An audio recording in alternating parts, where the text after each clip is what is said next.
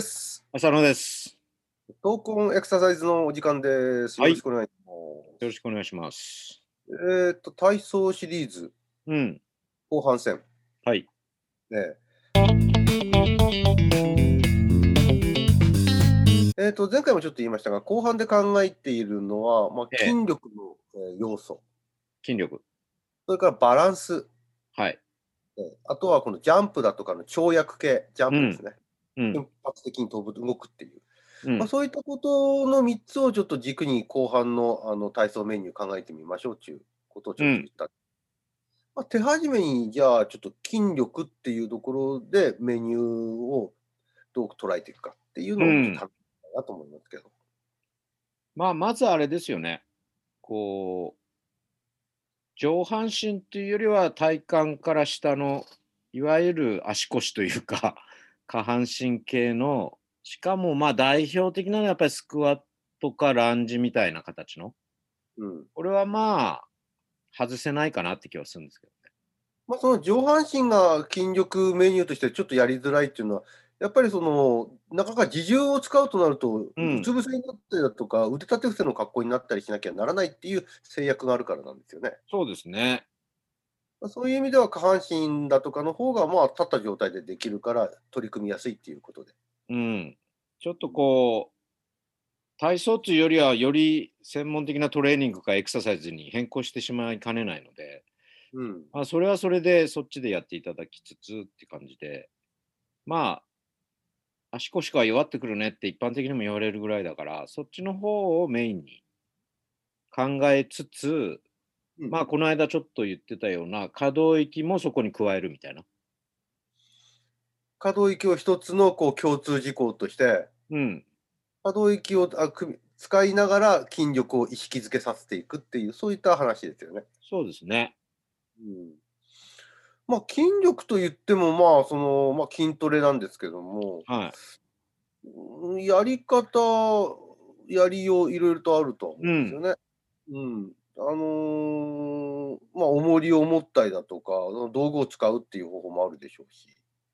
まあそれは今さっき言ったようにちょっと体操からはね、外れてしまうので、まあ、自重をただ使うっていう中で、じゃあ問題はそのスクワットを、まあ、例えばどんなスピードでやるかとか、うんまあ、どんなスクワットをやるかみたいなとこですかね。どこまでを規定するか、まあ、ガニ股にするのか、普通にするのかとか、まあ、そういうところを決めていかなきゃならないかなっていう感じです。あのースクワットのその形式だとか、うあんとはその深さですか、どのぐらいまで深くするかとか、うん。あとそしてスピードですか。そうですね、スピードに関しては、まあ、どちらかというと、ゆっくりとこう沈んでいって、で、少し止めて、またゆっくり戻るみたいな、まあ、戻るときは、スピードはまた同じにゆっくりする必要があるかどうかはいろいろあると思うんですけども、ゆっくりと使う、長く使うっていう、いわゆるタイプ 2A の形ですかね。うんいわゆるその瞬発力にも寄与するし、ちょっと持久力もあるよっていうような、そういうところって大事かなと思うので、そういう要素を入れたらいいかなという気がするんですけど。あのみん NHK の「みんなの体操」でもゆっくりとこう動いていく沈んでいくっていう、ありますよね。そうですね。まあ、あのゆっくりっていうのは、まあ、ある種、あのー瞬発的な動きじゃないんであの取り組みやすい気もするんですけど一方で結構、あのーまあ、先ほど持久力っていうようなこと言ってましたけど、うちょっん。と辛い感じっていうのも実際ありますよねゆっくりすることで。そうですね。決して楽ではないですよね。うんただまあ、あとそこ途中で止まるっていうのも一つ、いわゆる投射性っていうんですかね。うん、静止的な動き。静止的な動きあ、静止的な動きっていうのも変な言い方ですけど、まあ、そう静止、うん、静止状態で筋力を出し続けるみたいな。うんああいう状態っていうのは、まあ、筋の中の圧力がちょっと上がりやすいので、ええー、と筋の毛細血管、筋の中にある毛細血管がやっぱ圧迫されて、その血流が少し、えー低下するとえ、う、いうんことはよく言われてはいるんですけども、うん、まあ、そうなると、その血流が低下した状態で、えー活動を、えー筋収縮しつし続けるという形になるんで、少ない酸素、少ない栄養状態の中であのトトレーニングをさせていくとうん。いう、その負荷あ負荷をかけている状態にあのを作ることができるとは言われてはいるんですけども、そうですね。そういうわざわざ加圧して血流止めてやるトレーニングもね、あるぐらいだから。そういったそのあの静止するっていうことも交えると、より一層、えー筋組織への負荷がかかるっていうような状況になると捉えてそうですね。それでその静止した、例えばスクワットガニ股で深く沈んでおいて、静止している時に上半身を回旋させるとか、あね体をねじるとかうですんね。下半身は止めた状態で。そんなものが組み合わせとしては自然かなって気はしますね。なるほど。あのうん一石二鳥というわけじゃないけど、うんスクワット的に、えーゆっくり動いて、下で止まって、で次、回旋運動を数度数回繰り返すと。そうだでまね。た一気主上にがっていくと。胸椎のね。うん。これは面白いかもしれないですようね。ん。うん可動域と筋力の組み合わせ。そうですね。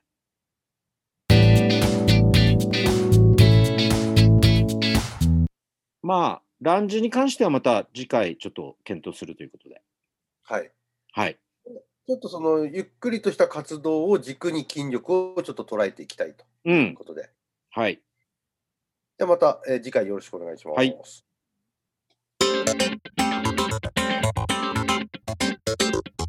つれづれぐざ、インモーション、モーション。はい。どうも、えー、私、傷のですね、あええの、持ちコーナーなんですけど持も。ちコーナー。はい。えっ、と、前回ですね、あのーオンライン上のスペスポーツイベントの話をちょっとしましたが、ええちょっとそこでまだ言い足りなかったので、おえー今日またちょっとその、あの、オンライン上の、えースポーツイベント、あるいはバーチャルスポーツイベントについうんうてん少しお話ししていきたいなと思います。あ、お願いします。ええあのーまあ、コロナが収束したとしても、今このコロナ禍でですね、あのー行われてきたいろんなこのバーチャルなスポーツ大会は、コロナ収束した後でもやっぱり残っていくだろうと言われてるんですよね。はい。でそれはなぜ残るかっていうと、リアルなそのイベントとはまた違う良さがある、えおー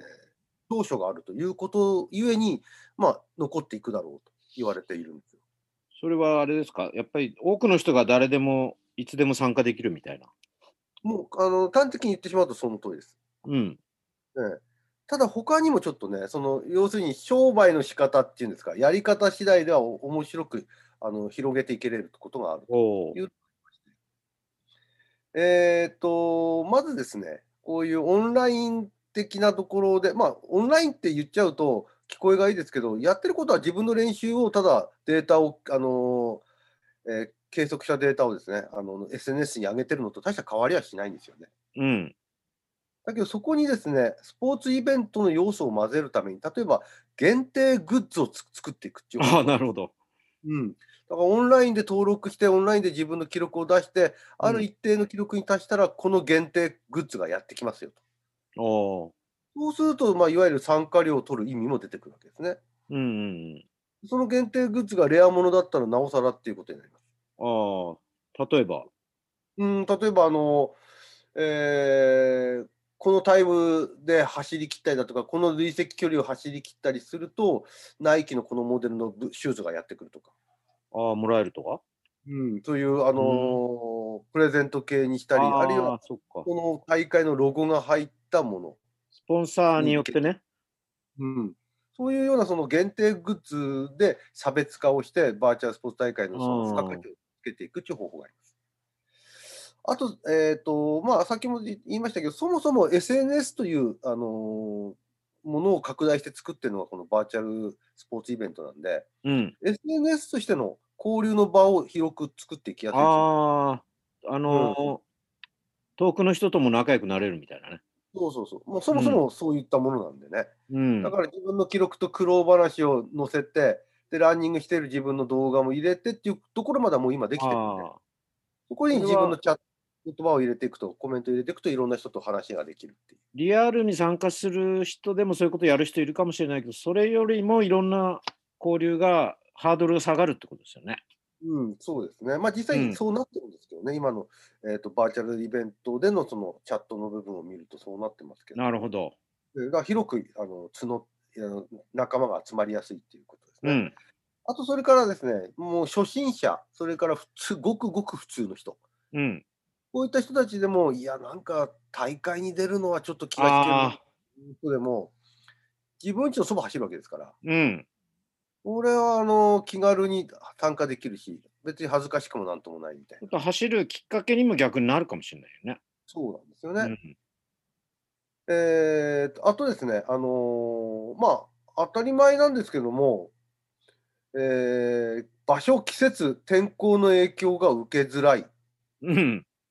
当たり前ですけどね、んがゆえに、イベントそのものをスケールアップしていきやすいっていうのがあります。おう。